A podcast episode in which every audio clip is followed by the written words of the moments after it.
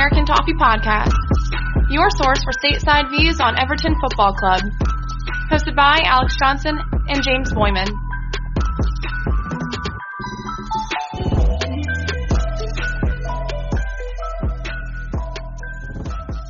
Ladies and gentlemen, welcome back to the American Toffee Podcast. James and Ryan here following Everton's 2-1 loss at St. James's Park to Newcastle. It is Carlo Ancelotti's first time losing consecutive matches since he joined Everton last year. Ryan, well, actually first we want to give a quick shout out to Josh Cryptus on the Discord uh, predicted the score correctly prior to the match. He said, going to go 2-1 to Newcastle. We struggle with so many players out and show another abysmal away performance. I think that last bit may be a little bit debatable. Um, but in other news, before we throw it over to Ryan for initial reactions, we of course also had the Women's FA Cup final today. Everton also featured bizarrely at the same time and Everton lost in that match 3-1 in extra time to Manchester City. Ryan, actually, before we do initial reactions, bizarre move to have a, an FA Cup final where Everton featured the exact same time as a men's Premier League match. No, I don't get this at all. It makes no sense to me. Patrick Boylan, I thought, nailed it. Uh, as plenty have pointed out, he said, a massive shame that the two Everton sides have games scheduled at exactly the same time today. Completely avoidable.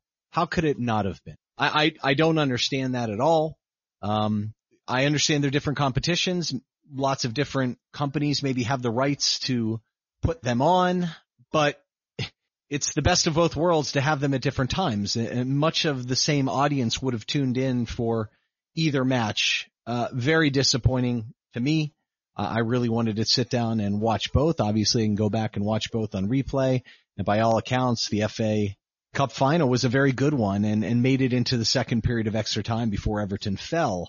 I don't understand that. I, does it make any sense to you? Because I know, it, put it this way, since this is the American Toffee podcast, there is no way that happens in this. No chance.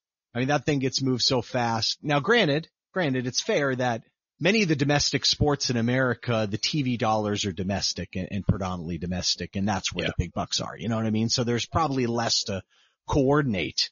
Um, but this, this one is odd for us, I think, as Americans, because this thing would be moved so fast. It's unbelievable. Yeah, I think it probably, as you alluded to, eventually just comes down to the TV rights and, you know, TV schedules tend, they, I don't know, I'm no, certainly no expert in the field, but it seems like you, you're probably contracted to air games at certain times, but I still think that with Everton women playing, of course, most Evertonians would have tuned into both matches if possible. As it turned out, the Everton men's match concluded and then we were able to to flip over to the women's match for like the last 20 30 minutes. And then for all of extra time it was a, a really impressive effort from the Everton women. Of course Manchester City has some some fantastic players but so to Everton. And yeah it was it was clear that the legs had kind of gone out by the time it got to extra time and, and City really turned up the pressure. And 3-1 maybe flatters them a little bit. I think it was probably a closer match than that but all in all, a, a, really good statement of intent for the Everton women and bodes well for the future of the women's game in England overall. I know Everton's too also a bit committed to the women's game. I, I think the last year or two they've talked a lot about it. Um, I have some indirect insight in terms of their scouting and analysis department and, and a lot of what they're saying is encouraging. And we've seen other English clubs invest in American stars for sure. In fact, one of them decided to head in the first goal for Manchester City, which kind of hurts a, hurts a little. Yeah. Um, yep, just a little bit. Uh, but it is very interesting, and I think as a result, the the level of interest is as high as it's ever been in America. Certainly, the women's national team is popular. It'd be really nice to see even more commitment to Everton, but to make a FA Cup final is is still a very significant achievement, I think. Completely agree, and and hopefully we continue to see the level of investment that we've we've noticed over the last year or so into the women's game in general and Everton specifically continuing to grow because I think there's there's a tremendous amount of potential given the ceiling that I think the men's game has has yet to reach globally, but especially in the American market where women's soccer I think is it probably has more of a spotlight on it than perhaps anywhere else in the world for perhaps the the sport to grow, the Premier League specifically, the women's Premier League to continue to grow and, and flourish even. Um, but with that said, let's move on to the men's performance, the Toffees at St. James's Park. It was uh, a frustrating day to say the least. We saw Ryan, I guess let's throw it to you. Give me your initial reaction to the match. There's so many things that I, I just wasn't sure what to say afterwards. Um, my take on the match was very different after the penalty. You know what I mean? Mm, yeah. So I looked at several other initial reactions here and I, I don't think I quite really matched any of them. Um, Matt DeLong, uh, replied to us and, and, and his quote was interesting. Take the only two creative players out, um, of the team and our only chances came when we were lumping it forward at the end. Put Cenk and DCL up for crosses, but don't even have the ability to supply them quality crosses. Eh, I mean, certainly the first half though was true. Um, I, I, I had a feeling when the line, well, we'll get the lineup in a second, but my initial reactions were we, we just, I was okay that we were sound defensively and I thought things were fine. And then once the penalty goal hit, it kind of just fell apart. Um, Anchor and I go back and forth all the time. Uh, he's on here. His comment was most frustrating thing was the lack of courage shown by the midfield. Kept cycling the ball hoping someone else would dare a pass forward. Yeah, at times it felt that way. Um, felt like, you know, maybe they, they kept stepping back and the wingbacks weren't aggressive. Um, Tim Bridle response to us. That was up there with my worst two hours of 2020. Uh, in response to also Alan Brody, who tweeted me during the match saying, you know, it's not been good when Ryan Williams hasn't tweeted much. That was also partially because I was sitting in like 40 degree weather in the pouring rain with my umbrella watching my son play a match, uh, in which he hit two bars too, which I was also infuriating. Um, but I think the last one we had, John Ferguson is the one that responded to us. His quote was, to have any chance without the likes of James, Richie, Gordon, Iwobi, Bernard need to start. I'd rather lose going forward or attempting to than whatever that was today. And I think that was my response. My, my initial thought was, okay, line up out there. We're going to play fairly conservatively. Let's just get the clean sheet. Um, and then I just felt like there wasn't enough effort. I almost feel like the second the penalty was conceded, we should have brought two guys on. Um, I got the strategy. I got the opinion. I was content with us sitting back and playing mostly for a draw and trying to maybe score a couple at the end and as things loosened up, but it just didn't play out that way. So to me, it's just a big, Uh, it's just a big disappointment. I, I, there's nothing in that match that I saw that I thought was particularly dangerous, and I and I thought if anything, Newcastle was quite fortunate. I mean, they really had one big chance from St. Maxim, and that was about it. They had the penalty, which was completely soft, but I, I guess it's a penalty. And then you had a ball where it gets deflected and goes in the net. I, I don't know. What was your initial reactions? Because I'm still just, I, it's just kind of unfortunate. It's just bad that it happened yeah. when it did, I guess. Yeah, uh, I think that's that's a fair assessment, Ryan. In my opinion, I think a, a lot of the responses you read out touched on elements that I that I agree with. I mean, look, you're missing some of your key key players here. The players that have largely contributed to making Everton look so good as we start the season. Yeah, you've got Doucouré and Allan in there, but you've got Nkounkou, who is entirely unproven. You've got Jonjoe Kenny, who I think is widely regarded as perhaps not good enough to play in this Everton team on a regular basis. You've still got Mason Holgate on the sideline, so you're stuck with Yerry Mina and Michael Keane in the middle. No disrespect to them, but perhaps not the ideal partnership as we've discussed in the past. And then you've got no real players capable of playing wide, and, and that segues nicely into the lineup discussion. So this game kicked off at 9 a.m. Eastern Standard Time, and we got a a bit of a surprise because we know that we have wide players that could have theoretically slotted in as John alluded to, Anthony Gordon, Alex Iwobi, and Bernard all on the bench to start. And we end up with what we suspected was a Christmas tree formation and turned out to be. But Ryan, I want to touch first on Jordan Pickford being dropped after 119 consecutive Premier League starts prior to today. He had not missed a Premier League match since he joined Everton and today was the day. Carlo Ancelotti in the pre-match comments said that it was just to give him a quote unquote rest. In the post-match, I believe he may have also said that Olsen would play next week, but he said the same about Pickford pre-match. So what do you make of the Jordan Pickford being dropped conversation? I know there's been much made of the media reaction to Virgil van Dijk. It came out since we last recorded that he had been forced to hire private security because of the death threats made against him and his family. Do you think that this was Carlo saying you just need a mental break? It's been a lot to process the last few weeks, or do you think it's just a matter of he has been inconsistent and below standards for a long time, and today was the day where I think it makes sense to drop him? That's a big question. Um, he's obviously not been phenomenal for a long time. Liverpool mistake aside, I thought he rebounded really well in that match. Um, I, it's interesting. I think there's probably more to do with the fact that the media made this whole thing into an absolute circus, which was incredibly irresponsible and are still doing it now, which I just yes. don't understand. Uh, we talked about it a couple pods ago, how irresponsible it was. I mean, these are grown adults. Get over it.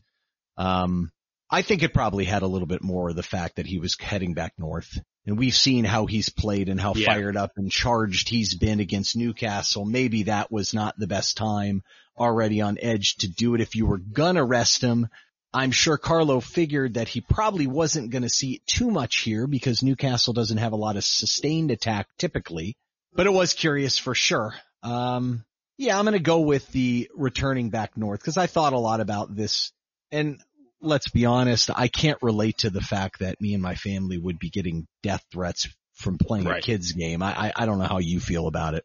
No, I think I think the shout regarding going north is a really good one and something that I'd consider as well. Uh, Jordan, of course, growing up coming through the Sunderland system, for those that don't know, Newcastle and Sunderland, a bitter, bitter rivalry. And we've seen in the past, uh, with fans in the stadium, of course, Jordan lose his head at moments when playing Newcastle. So that, I think that played probably more of a role but you have to think that there's there's been some struggles for with him, the external stressors of the media, just circus, as you said, ridiculous amount of overreaction and attention drawn to him and his family.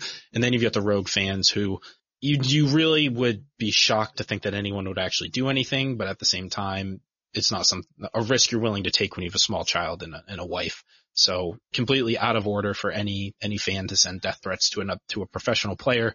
But I do think something, there's something to be said for the fact that Olsen has come in and it's now been a few weeks since he's been on the training ground, training with the team. And the reason we brought him in was pro- to provide competition for Jordan Pickford. This match seemed like a good circumstance to try out a different keeper. And I think ultimately most fans were, were pleasantly surprised by Olsen on his debut which we'll get into a little bit later. But let's uh, let's move on through the lineup conversation here.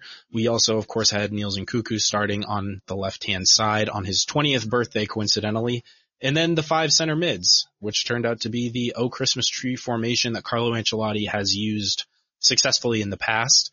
Um, but what was interesting, I think, about this one and that really stood out was Andre Gomes and Gylfi Sigurdsson playing at the attacking midfield, the the, the LAM and RAM for uh, for for those positions, and uh, it really ended up shaping shaping out as you might expect using those two players in the attacking roles. Ryan, that's the right point. I, I'm curious as to what your initial reaction was because mine was focused on the wings as well as those two guys. I mean, what what did you think was going to happen?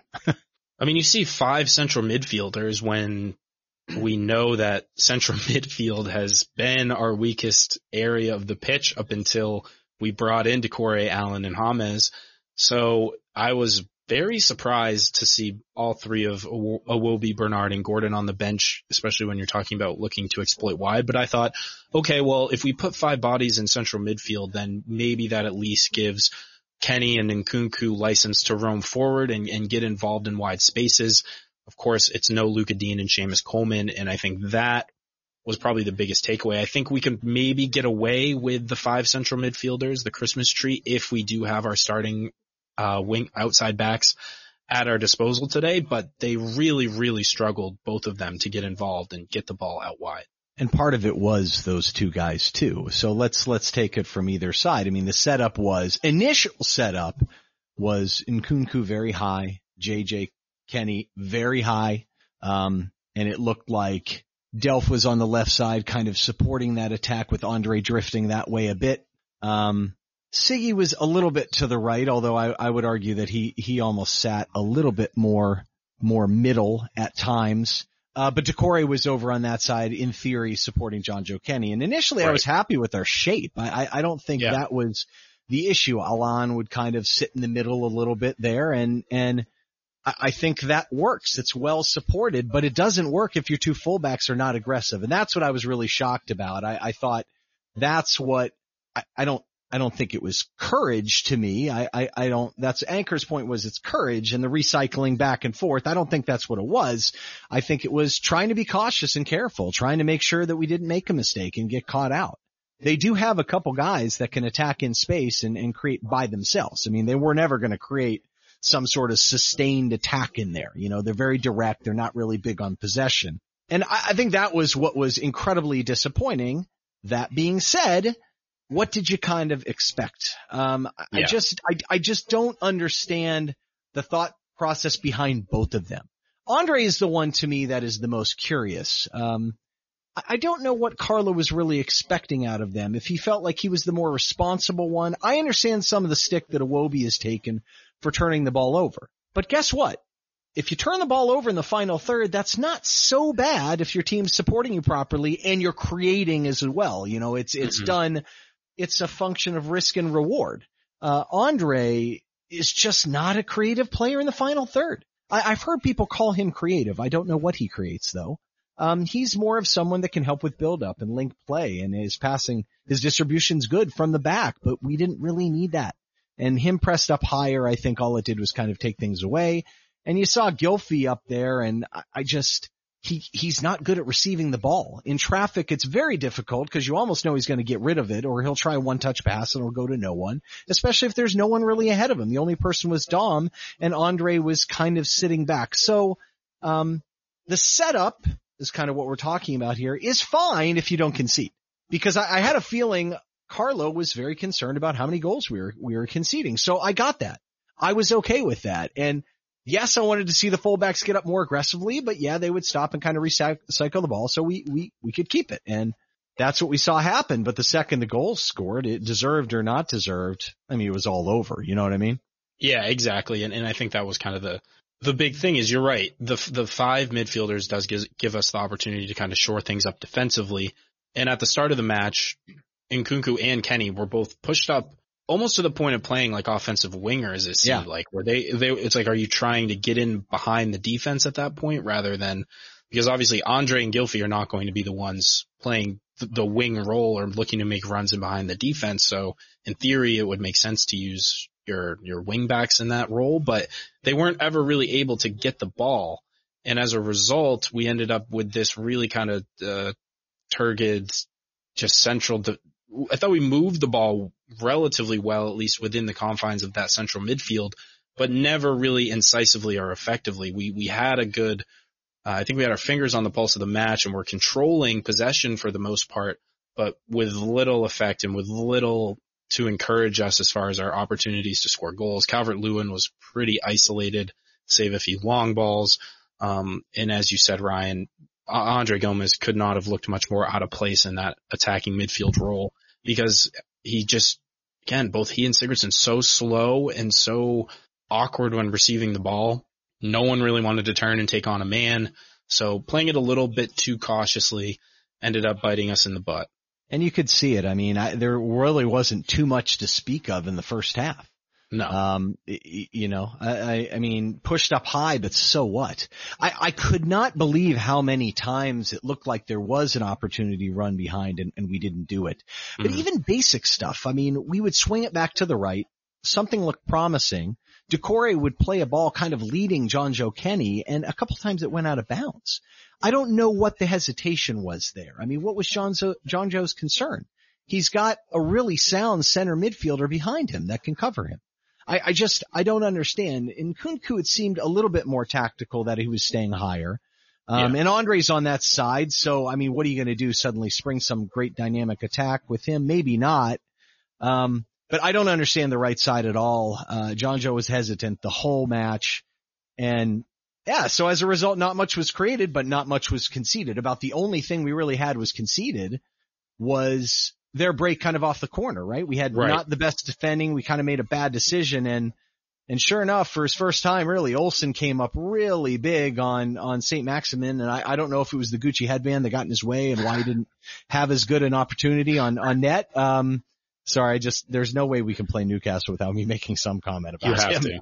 I can't help it. I mean, I, I, I just, that's how it was.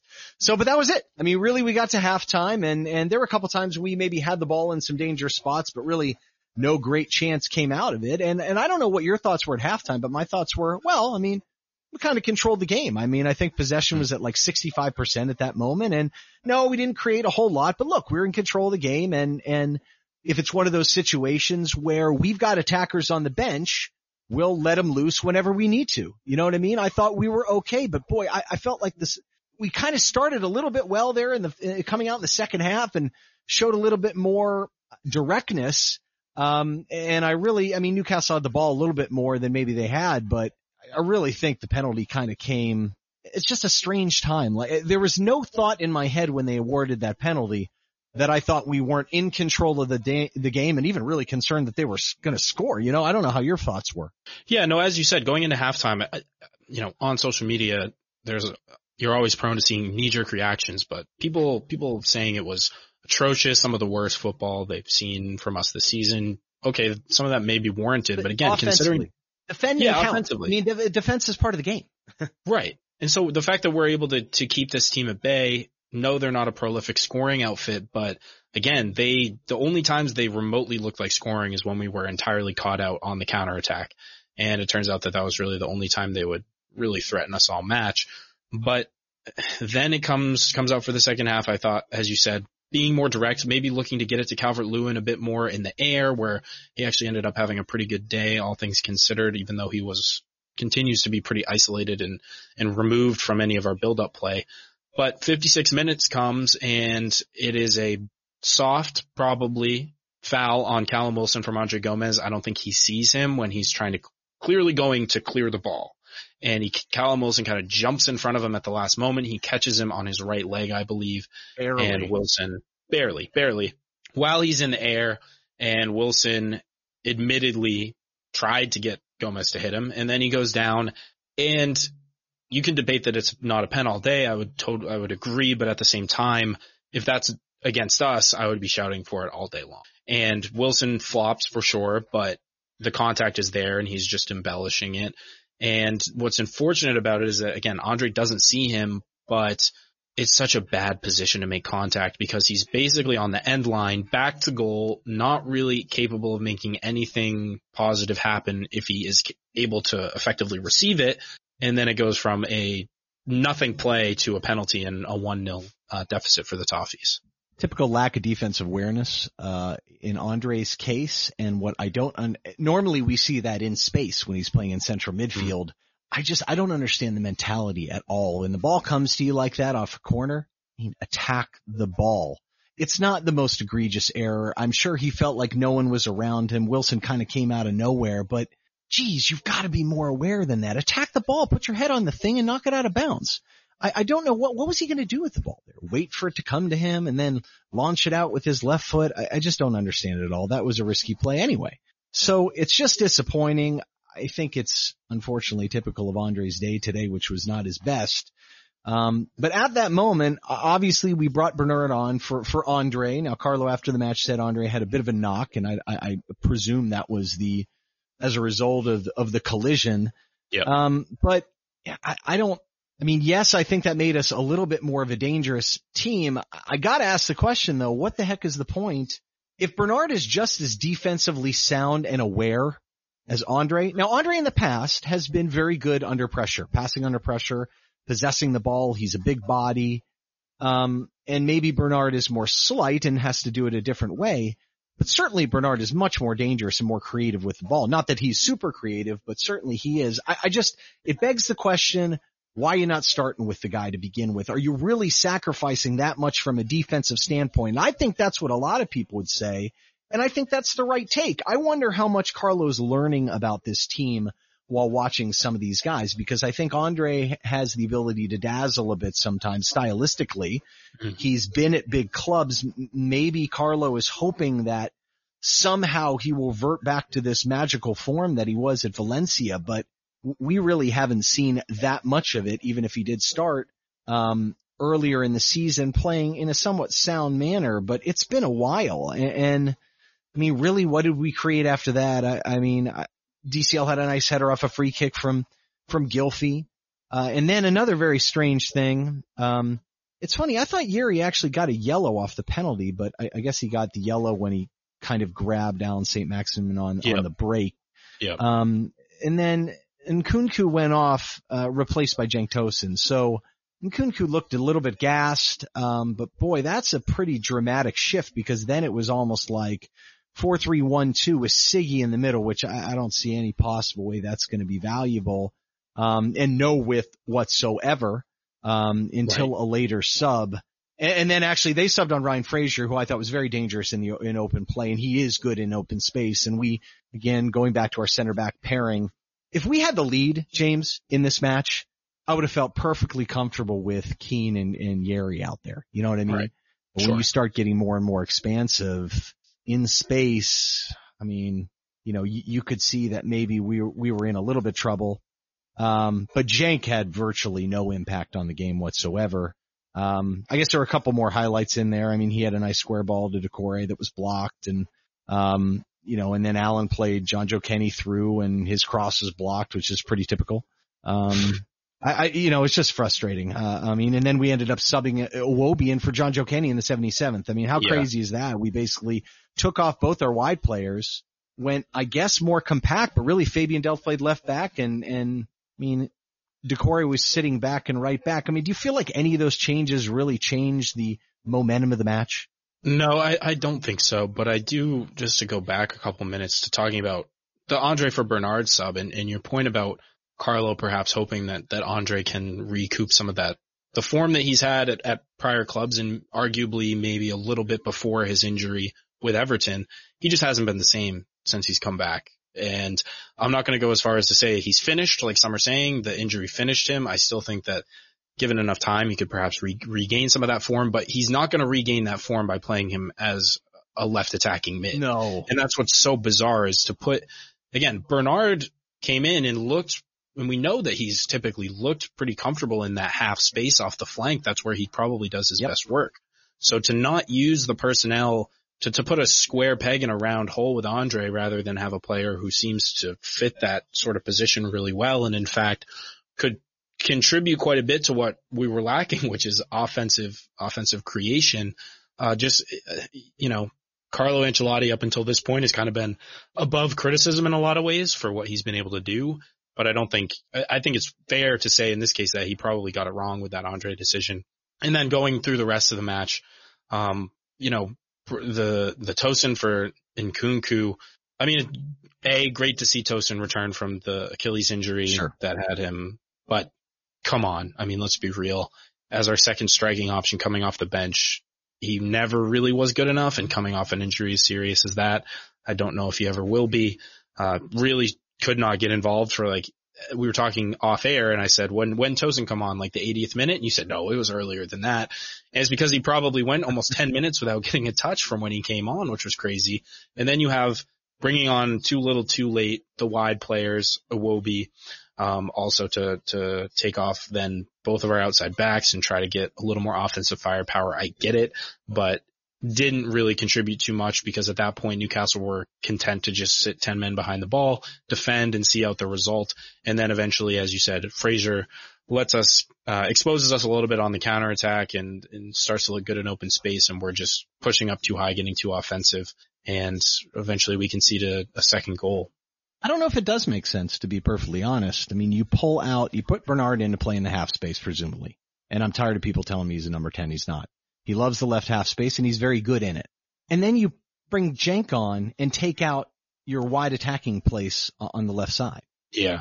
That's a pretty massive tactical decision and switch. Um, but yes, you're right. Eventually the goal is scored. Uh, again, Yeri maybe doesn't take the greatest angle. Fraser is quick. The amazing part is Yeri eventually kind of caught him in a way and, and got a piece of his little dinked cross and, and knocked it over. And of course it went into the one possible place it, it, it could have gone while scoring. And it's sad if that doesn't go in. I, I at least like our chances of, of getting a point out of it. I don't know if, can we blame Michael Keane for kind of stopping at that point? Can he stop that ball from kind of going in? What do you think? I really don't think so. At that point, so it's, it's so far gone. It'd be really harsh and it'd be harsh to blame, again, blame Olsen for either goal. Nothing he can do about that Agreed. at all. Agreed. Um, so it's unfortunate. And it, but what was even more frustrating about the fact that we conceded at that point was that that after conceding and going down 2-0 was really when we decided to start to play or at Yeah. least to play forward and try to score. And we almost pulled the same thing that Newcastle did to us last year, which will bring back unpleasant memories for many when of course we conceded several late and ended up drawing with them. We get the Calvert-Lewin goal, uh, and all of a sudden there's like this, this intent and belief in the team that had been absent for the prior 90 minutes. The one thing I will say is I almost feel like today's tactics would have been better last week and last week's tactics would have been better this week. Mm, I, interesting. I say that because the matchup last week was Digne and Iwobi attempting to go down that right side of Southampton, which is a very sound defensive side. They do most of their attacking on the left and that was, uh, you know, strength versus strength. In our example today, knowing we're going to have the ball a lot, um, I, I gotta admit, I, I think I would have rat, of course everyone knows I like Al, I, I like Alex Iwobi, but it's more just defending him because I think people trash him. If we're going to play that route, why not put Alex on as one of those two? I, I just think he at least offers some level of creativity. And if you lose the ball in the middle of the pitch, um, it doesn't matter as much because you've got a bunch of guys that can kind of make up for that a little bit. Y- You Mm. know, it just seems to me if you're going to have Delp, Allan, and Doucouré all in there together as kind of like a, a bracketed three to support your attackers, I think you're giving those two twin tens license to create and, and we didn't do that at all. Um, and so I wonder if, if maybe it was wrong to just focus on getting the clean sheet over creating and trying to make things where we score a couple goals early. You know what I mean? I, I just, I don't blame Carlo for doing it. I mean, the guy's a world class manager. I'm not second guessing the guy, but I do wonder if that would have had better results. Uh, Iwobi looked like the one spark we had kind of at the end. I mean, he had a lovely through ball into Dom who, who missed it. I mean, granted it's the 86th minute. The guy, and Dom put in a shift, so he was tired.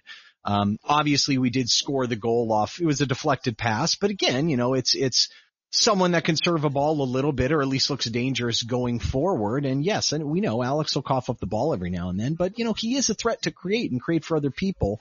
This is finally you have a time where, you know, James isn't there. And I think that was part of the problem against Southampton. You have James and Alex. And he- you know what I mean? Those guys are guys that kind of want to serve a ball and get it inside and take high risk passes and he's gone. I mean, that seemed to me the perfect opportunity to play Alex, especially if you got Cenk Tosun in there as well. And we got the one, and there was some threat there to score at the end, but they were pretty packed in and tough to, to break down at that point. Um, I, I, I mean, I don't know if there's, you know, if you have any other parting shots before we get into some individual performances. No, I, but I do think that your points regarding the the attacking midfielders are spot on. Like you said, if you're playing essentially a, a strong defensive wall with Allan, Doucouré, and Delph, where they can provide that support, and then you've got basically seven guys looking to defend, then why not take some risks with your with your forward attacking mids? And as you said, Alex Iwobi and Bernard would have, I think, maybe left us a little bit too exposed on the counterattack, but at the same time, both players who are kind of comfortable in that half space and also comfortable in perhaps a bit wider areas, whereas you saw Gylfi trying to consistently come middle. Andre, not his best day, really looked out of place. So you can argue that Carlo got it wrong. I think we could also, we don't know what the conversations were like tactically pre-match. Maybe the players didn't execute properly. Um, but it seemed like we just kind of missed the mark a little bit and it was too little too late ultimately when Calvert Lewin scored again, which is good. Obviously him, he continues his, his run in form and um, I think that actually segues quite nicely into our next segment, which we're going to talk a little bit about the players who, despite the results, performed rather well, Ryan. And I think for me, the first name that I would point out would be just our number one for the day, Robin Olsen on his debut. I think maybe some question marks as far as, okay, and he's an unknown commodity to some extent, but two saves on the day. He looked pretty comfortable both in possession and in, in front of net. Obviously had the, couldn't do anything about either goal. And I thought his distribution actually looked surprisingly okay. Quite good. Uh, yeah, he looked very poised. I mean, he's an experienced keeper, so I guess that's what you get. And he is a legitimate contender against Pickford, but certainly did himself well. I think he gives you some with something to think about going forward. Um, I think the other player, at least the field player, there were a couple other ones, but I thought Fabian Delph was excellent. He was on the ball constantly. He took care of the ball. He played his role very well. Um, again, when you throw him in left back, he, he's more of a kind of a possession type player there. He's not going to go flying forward, especially since he's, he was in the game and, and running around a lot, but yeah, he, he would, I thought he made good decisions with the ball. There were times where he was a little bit of aggressive. He wasn't afraid to switch the ball. He is a good passer. Um, and there were times for him to kind of cut back and dwell on the ball. He does a nice job of kind of escaping pressure at times. And I thought he was instrumental into thwarting counters as well as keeping possession. And he was one of the main reasons why we were in control of the game for much of the match, at least up until the penalty. Um, again, he's in a three man midfield and, and we weren't designed to be too expansive, but I think he's made a strong case to be back in there if we're going to pursue this formation. Yeah, I agree on Delph. He he led the team in touches and had an outstanding passing rate as well. And one of my other notes on him was just one of the few players who looked like midfield players at least that looked willing to try some long balls. Uh, the next player on the list for me is Dominic Calvert-Lewin. He had 36 touches, which we know is kind of typical of him this season where he's not really involved. But despite the limited involvement in our build-up play and on the offensive end, he still had three key passes, five mm-hmm. aerials won, ended up with five total shots with two on target, and he gets another goal to his name. So even with the limited offensive involvement, he seems to be getting better at making the most of the opportunities he does get. His hold up play was very good. I thought yeah. you can see it's improving every week. So, I mean, it's kind of funny. You go, someone, Fabian Delph, who had 124 touches, like you said, led the team, 93% passing completion and was not dispossessed a single time. Dom gave it up a couple times because he was isolated, but wow, you know, he still won a lot of aerials and did have time that you know, he, our own, our most dangerous moments were hoofing the ball up to him, which I don't want to continue, but, um, yeah, you got to give him credit. Uh, I, I thought Allan looked good. I mean, he won what I think he had six to seven successful tackles. Um, he's obviously very good with the ball, 95% pass completion. He had two key passes and you could see once they scored, he almost came alive a little bit from an mm-hmm. attacking mm-hmm. standpoint. He is a precise passer at times and you saw it. Um, I was curious as to is Bernard a standout or not? I kept going back and forth. Um, why did you think he would be a standout? Yeah, I put him I put him on here purely because I think the contrast with how poor Gomes was maybe that leaves me a little bit biased. Sure. Um, he, he he probably didn't have enough time to make a true impact on the game, but I did think he just looked a lot more comfortable in that in those spaces. And he had a few, he had one key pass, one dribble, so so his stats won't really jump out at you, but I think given how weak we were with Gomes in there, Bernard immediately comes in and at least, again, turns and faces and looks to take on players, look to kind of cut through some lines with some passes. Um, he hasn't really been given a decent run of games or even significant game time yet under Carlo Ancelotti, but I think he made a decent case for himself to at least, as long as we have these continued injuries to our wide players, uh, makes a case to at least get a little more exposure in game time. At a minimum, he made the case to say, well, why didn't you start me here? yeah, exactly. I just, I, and, and there could be other names in there too, but, um, yeah, I, I know a lot of people wanted to see Gordon play. I don't yeah. know if this was the right setup for him. So, and I'm not going to second guess Carlo. I, I think, um, I, I had no real problem necessarily with Bernard being the guy that came in and obviously Alex on the right they were bunkered in. You know, I don't know if Anthony really unlocks it in that way. I think a more wide open game where he can get out field and use his pace to get by people is, is better for him. Um, unless you're going to bring him on as some sort of strange wingback role, which would probably end up being a joke of ours three years from now, like Dominic Calvert-Lewin. God, yeah. Yeah. Um, but I, that doesn't, I, I don't, there weren't a ton of standouts other than those guys. I, I don't, I actually think Doucouré played okay. He got up and down a bit. Yeah. Um, but you know, no, no massive, per, Iwobi came on and did okay, but it was too short to know. But I think the problems were very obvious today. Um, and I, I thought the first area of problems are really with those twin tens. Um, I, I made the comment earlier about the fear of playing someone like Alex Iwobi because he takes chances and also turns the ball over, queuing them up for, for the counter. Um, and not that Newcastle is this amazingly dynamic countering team. You know, I, I don't want to oversell how they are in the counter. Steve um, right, right. What are we talking about? No here? disrespect they, No, definitely. And they have some talent. I, I, actually think their transfer business recently has been okay. Yeah. Um, but then you look at the numbers and, and Gylfi at times looked somewhat active. Um, he had two key, key passes, but I think they were both off set pieces. Certainly one of them was. He had five shots, but geez, a lot of them just were totally skied. The one that was on target kind of got deflected. But the numbers that really show for me is he was dispossessed four times and had five bad touches where he gave the ball away w- without being under pressure or just passed it to him. I mean, that, that number nine collectively, I think we would be hard pressed to go back and find a bigger number. Um, Carlo seems to like Gylfi a lot. I don't know if that's because he's adaptable. Um, he's a coach or tactically aware on the pitch. But for me, as much as I actually like the player and appreciate uh, his technical acumen, I just see no formation or no particular circumstance where he should be on the field for us in all honesty. I don't understand it. I, I just don't think his, his agility is not enough. He can't receive the ball in tighter spaces if you play him up higher where people say, well, he needs to play up there. He's more dangerous. He can't possess the ball. He gives it up. Look at that. Nine times in essence, he gave the ball away to the other team. Nine. Nine. That is a big number. I mean, so, and that really hurt us. So I find it very ironic that people might be concerned about putting someone like Alex Iwobi in there who can create from open play because he turns it over a lot. This is what happens when you put some other people in there. It happens if you're in the heart of things. I just think there are a lot better options there for us. And then his twin partner, Andre, um, did not have the best game as well.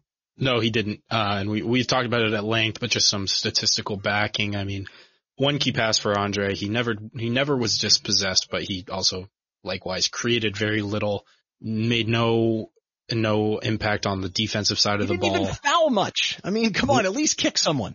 And that's like the one defensive thing that he's good at You is fouling count on people, it, right? I know, I know. Stop the counter, kick someone. I mean, No how many tackles tackles? Yeah, how many tackles, interceptions did he have? Zero, uh, fat zero. So you gotta think maybe that's not his mandate, but at some point you gotta put a foot in and stop somebody. And really the only time he came near to making a tackle was when he fouled Wilson in the box to give away That the penalty. So That was his foul. That, uh, He made it that count. is- that is a ton. And of course he was then yanked four minutes later. So Carlo not super impressed.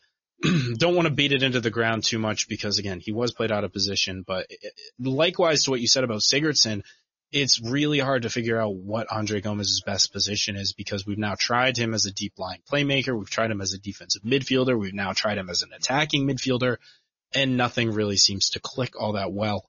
And if anything, he's just kind of a deterrent when he's getting forward. So that was really bizarre. But then the other aspect besides the tens that were a problem for us today is the lack of attacking output from our, from our fullbacks.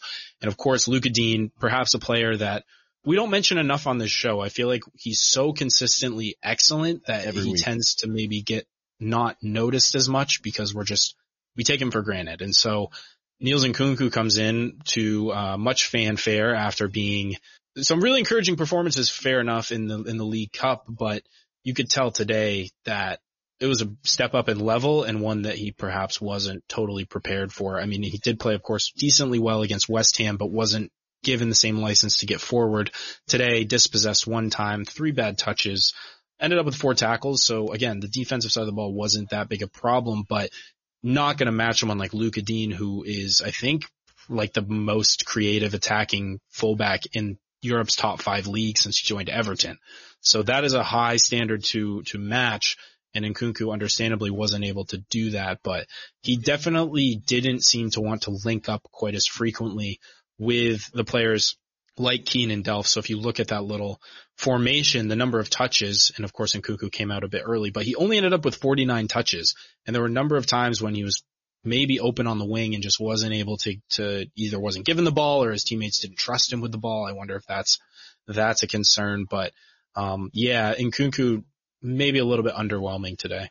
I always get or cautioned about hyperbole and people talking about how we have the two best left backs on the planet type stuff. And I want to remind people that he was playing in the fourth division of France uh, Yeah. on OM's youth side before. So it's one thing to look amazing in the cups. It's another thing to, especially when we're playing in one way and have the ball the whole time. It's quite another thing to go to another Premier League club's place and get up forward and, and beat people and, and that's part of it, you know, and the other part of it too is chemistry. I mean, how Hmm. often has that little triangle that you have between Michael Keane, Niels and, and Fabian Delph played together and then Andre Gomes, Gomes put him in there too? Not often. I mean, ever? Have those four ever really played together? And you could tell there was very little chemistry and it, it almost seemed like the first instinct was just to play it back. Um, and geez, I, the issue there, frankly, in playing it back is, and not all of it's Andre's fault. If there's no one to play it forward to, what are you going to do? Now, maybe that was tactical.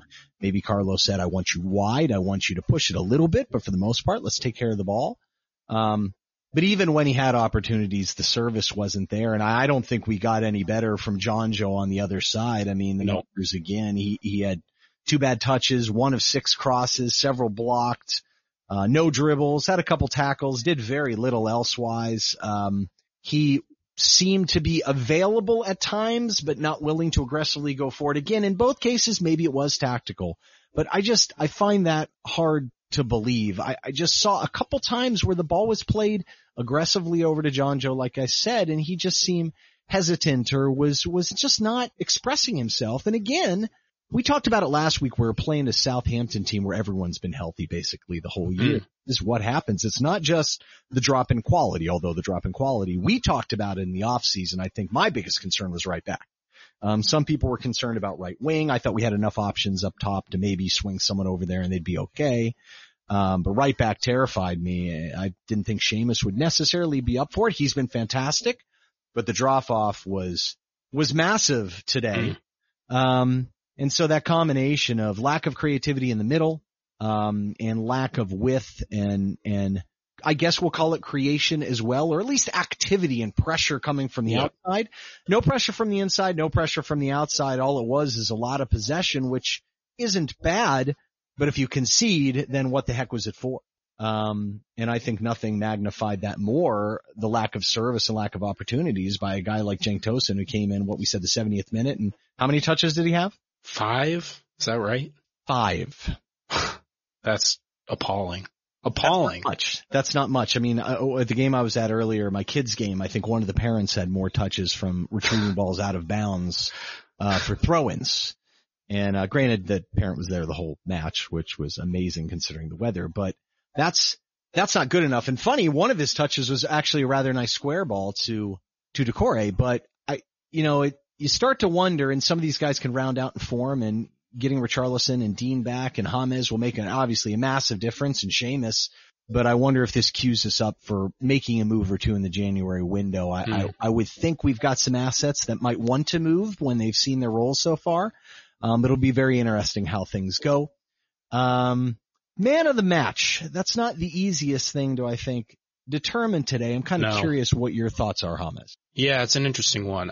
And Funny you say that because I'm tempted to just name James because the chasm he left behind in his absence was so, so massive as far as creativity, but I won't. Yeah. I'll actually name a player who, who played today. For me, it's going to be Allan. I think just in that central midfield in an unconventional midfield shape, I thought he was as good as he's been for us so far this season. Again, the six or seven tackles, the pass completion, just knitting things together really nicely and allowing us to in theory, what we should, should have been able to maintain our foothold and our, our strong control of the match. We let it slip with a couple of momentary lapses, but by and large, I thought he just looked like the type of player who, and again, when we went down, you mentioned it earlier, Ryan, he kind of really took it upon himself to try to get forward a little bit more to string things together. He just strikes me as the type of general in the midfield that we've been lacking for so long. And similar to Luca Digne, maybe a player who obviously hasn't been at Everton as long, but a player whose consistency continues to be maybe his strongest contribution. He takes a beating in there too. Yeah. Uh, no. He picked, almost picked up another knock. I got worried. Yeah, he did get whacked. He seemed okay, walked it off. He's definitely a strong candidate. I feel like we've been overlooking Dominic Calvert-Lewin because he keeps mm. scoring. It's almost like it's expected. Um, I'm a sucker for, for a defensive and a central midfielder too. I'm going to give it to Fabian Delph because I really felt like he was kind of the commanding force in the team. It's not really his fault, I think, that other people didn't make them available to be more aggressive going forward. Um, but I thought he was confident on the ball. Uh, I thought he was positionally sound. He was good at thwarting counters. Not much of it came from his side.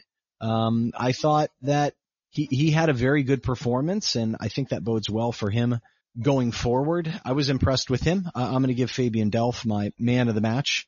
Um, yeah, I think he's the winner. Olsen also made a couple key saves too, so you guys have yeah. to give him a little bit credit. But I, I, think Fabian Delph also getting a little credit for being having the positional adaptability to go back and play left back. And I just thought he was sound. He, he rarely made a bad touch all the way around. Yeah, a player who seems to generate a lot of, I mean, there's many players in the team that generate a lot of hatred from, or anger from fans or frustration tend to be the scapegoats. Delph is a weird one to me because I feel like his only real time he's been outright horrible is because he gets hurt. Um, when he's in the team, he generally provides a d- degree of stability, maybe doesn't do as much getting us forward as people would like, but yeah. He's sound, and there right? was, there was, right. He's so, he's sound, he's solid. And there was an interesting stat. I want to say it was on, uh, David Hughes does a podcast for the Echo called Analyzing Everton. It's a good one. If you guys are interested, check it out. And his, uh, his co-host, I can't remember his name off the top of my head, but said something about Fabian Delph being up there as far as like the most two-footed players in Europe's top five leagues in terms of the frequency uh, of using both feet. So he's a really balanced player. And again, Ryan, you mentioned the versatility as far as being able to drop into left back, which we know he did so successfully for Manchester City in their their unbelievable title winning season. So again, a player that I think can really do a job for us, assuming he can stay healthy, which seems to be kind of the main criticism of him thus far. You gotta love a guy. If you want someone on the bench, someone that can play multiple positions, come in and contribute and is just sound, you know, those are people that are important. Um, he wasn't a big money transfer. He's on a decent wage. His issue that he's not been healthy and I, I don't see how you can hold that against him necessarily. You can question brands for picking him up. Um, I thought he, he showed leadership today at least. He seemed Mm. on the pitch, his demeanor was good. Uh, hopefully some of the fans uh, are getting a little bit won over by him because I think he's a sound player. I, I, I surely, I don't understand how someone could be so mystified by the stylic, stylist that is Andre Gomes and still think Fabian Delph is, is garbage. You know what I mean? I, Yeah. I mean, just cause he doesn't look as smooth, compare the effectiveness and, and maybe it's for me, I'm, I'm less more of a style person than I am. I mean, we like certain players because of the way they play. I mean, let's, Right. let's not kid ourselves. You know, we, are you kidding me? We could watch James painting stuff all over the place.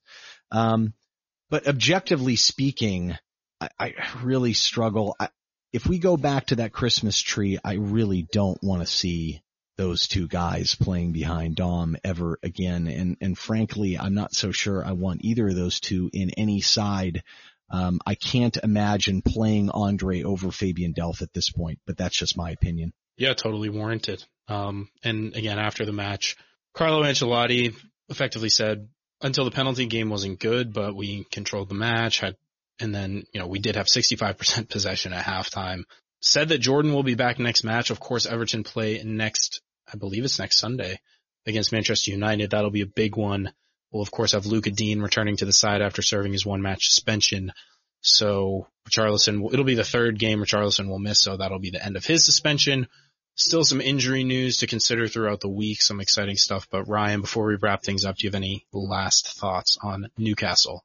just disappointing. It's an opportunity. I, I don't think that Newcastle team is better than us uh, at all, but I, I think we we let the game get away from us, and it just goes to show you how how important it is is to be turned on all match. You know, one lapse of concentration can make all the difference in the world, and that's very often how teams that seek to control a match can lose because goals change games.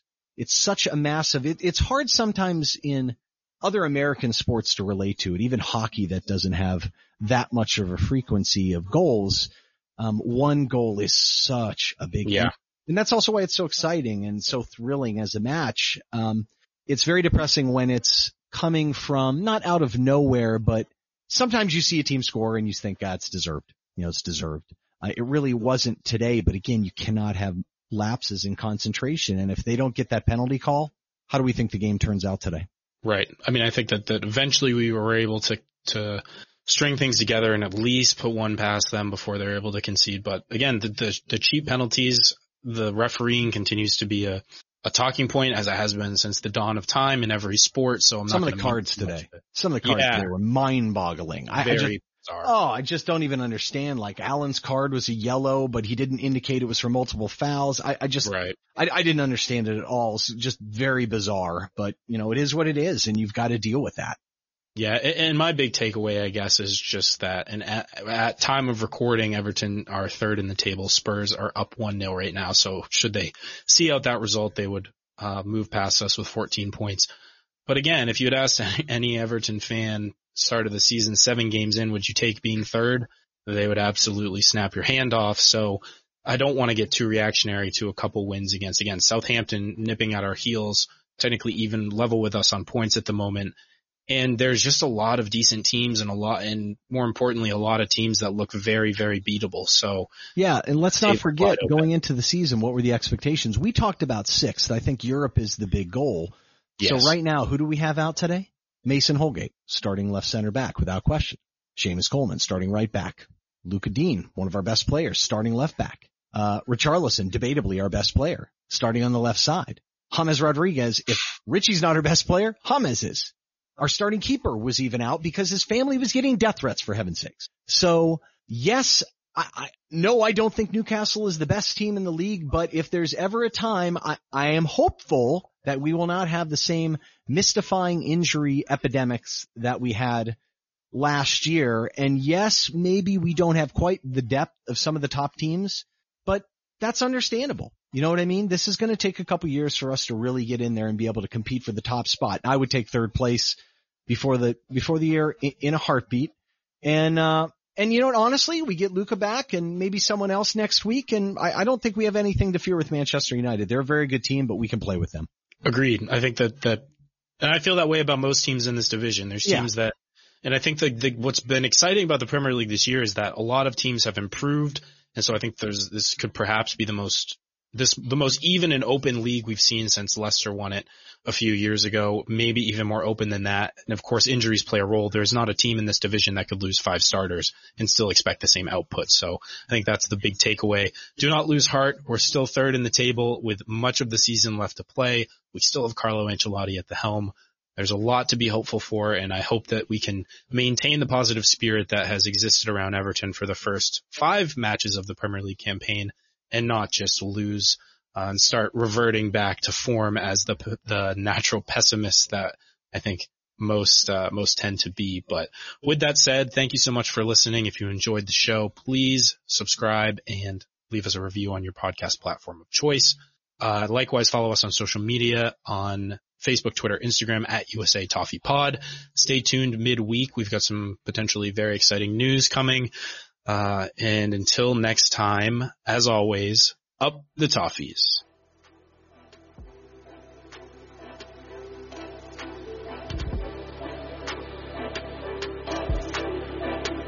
Thanks for tuning in to the American Toffee Podcast. Come join our Discord community at invite.gg slash ATP and follow us on Twitter and Facebook at USA Toffee Pod.